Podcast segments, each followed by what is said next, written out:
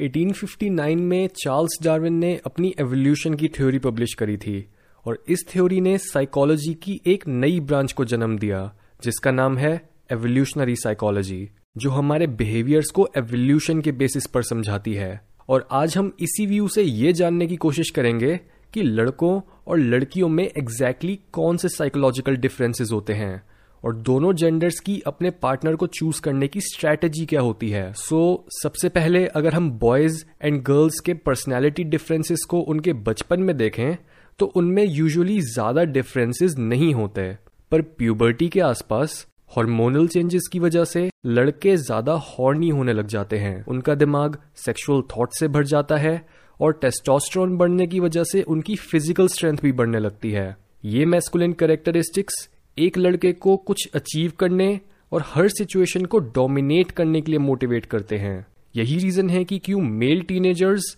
इतने अग्रेसिव या anti social होते हैं और क्यों वो इतने रिस्की बिहेवियर्स में पार्टिसिपेट करते हैं। दूसरी तरफ लड़कियों में प्यूबर्टी के टाइम नेगेटिव इमोशंस बढ़ने लग जाते हैं और वो उसके बाद पूरी जिंदगी लड़कों से ज्यादा नेगेटिव रहती हैं। ये इसलिए होता है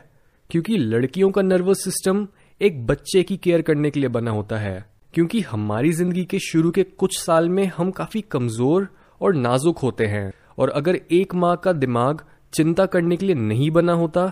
तो वो अपने बच्चे पर इतना ध्यान नहीं देती और उस बच्चे को हेल्दी डेवलपमेंट के लिए जरूरी अटेंशन और प्यार भी नहीं मिलता। लड़कियों के इसी ट्रेट की वजह से उनमें डिप्रेशन और एंजाइटी के केसेस ज्यादा देखने को मिलते हैं। इसके साथ ही लड़कियां लड़कों से ज्यादा अग्रीएबल होती हैं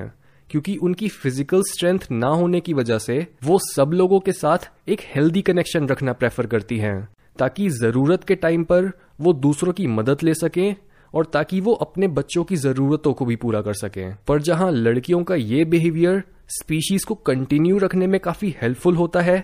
वहीं एक जॉब सेटिंग में यही सेम ट्रेट्स उन्हें टॉप पोजीशंस तक पहुंचने से रोकते हैं, क्योंकि किसी से भी कम्पीट करने के लिए आपको डिसएग्रीएबल और सेल्फिश होना जरूरी है। पर फीमेल्स अपने बच्चे के लिए अपने आप को सेक्रीफाइस करने के लिए वायर्ड होती हैं और चांसेस हैं कि वो अपनी जॉब में भी हायर स्टेटस तक पहुंचने के लिए दूसरों से लड़ने के बजाय उनसे अच्छे रिलेशंस बनाए रखना प्रेफर करेंगी। ये फैक्ट हमें मेल्स और फीमेल्स के बारे में एक और इंटरेस्टिंग चीज बताता है, यानी मेल्स गैजेट्स और मशीन्स में इंटरेस्ट दिखाते हैं जिसकी वजह से वो ज्यादा लॉजिकल होते हैं और फीमेल्स लोगों में इंटरेस्ट दिखाती हैं जिसकी वजह से वो ज्यादा क्रिएटिव होती हैं। पर इसके बावजूद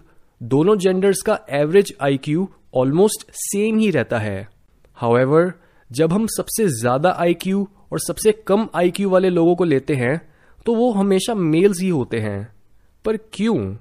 इसका रीजन है सेक्सुअल सिलेक्शन, जो बताता है कि कई फिजिकल, मेंटल या साइकोलॉजिकल ट्रेट्स इवॉल्व होते हैं जस्ट बिकॉज वो लोगों को उनके ऑपोजिट जेंडर को अट्रैक्ट करने में मदद करते हैं। सो so, अगर हम दोनों जेंडर्स की मेटिंग स्ट्रेटेजीज को देखें तो दोनों जेंडर्स की ही अलग अलग हायरार्कीज या रैंक्स होती हैं और सबकॉन्शियसली हम ये जानते हैं कि हम इन हायरार्कीज में कहाँ स्टैंड करते हैं। फीमेल्स की हायरार्कीज मेनली ब्यूटी पर बेस्ड होती हैं और मेल्स की हायरार्कीज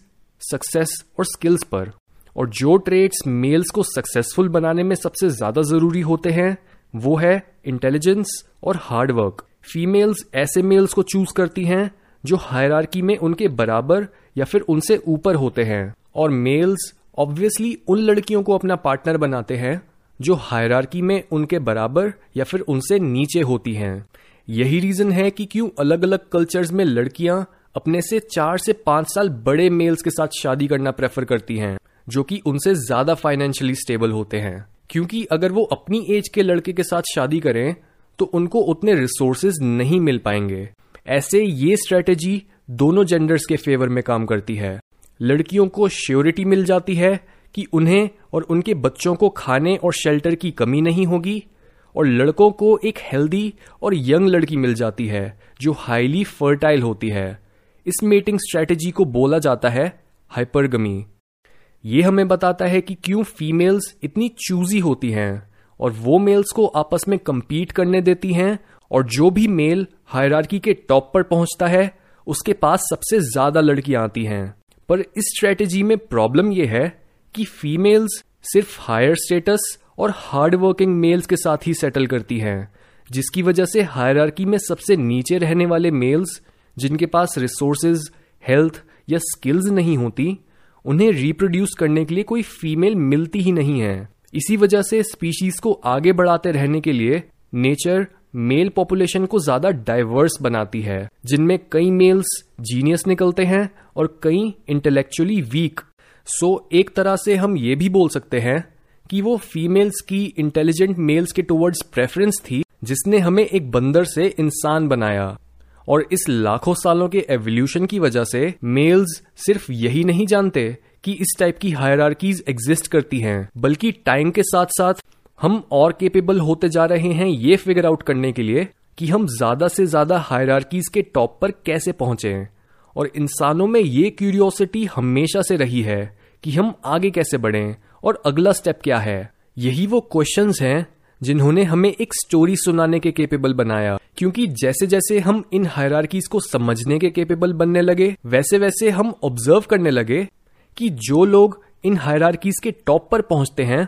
वो कैसे होते हैं, और हम उनके बारे में स्टोरीज सुनाने लगे। और ऐसे जन्म हुआ एक हीरो और हीरोइन फिगर का, जिनके ऊपर मिथोलॉजिकल स्टोरीज लिखी गईं।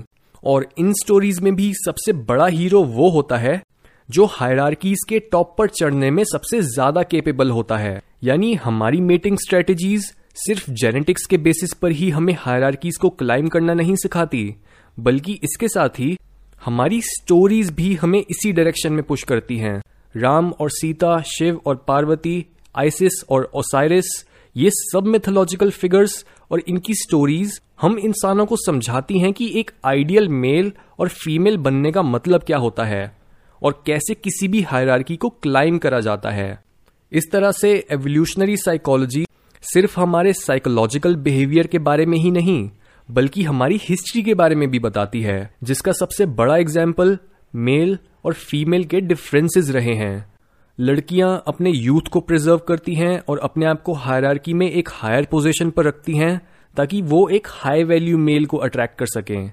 और लड़के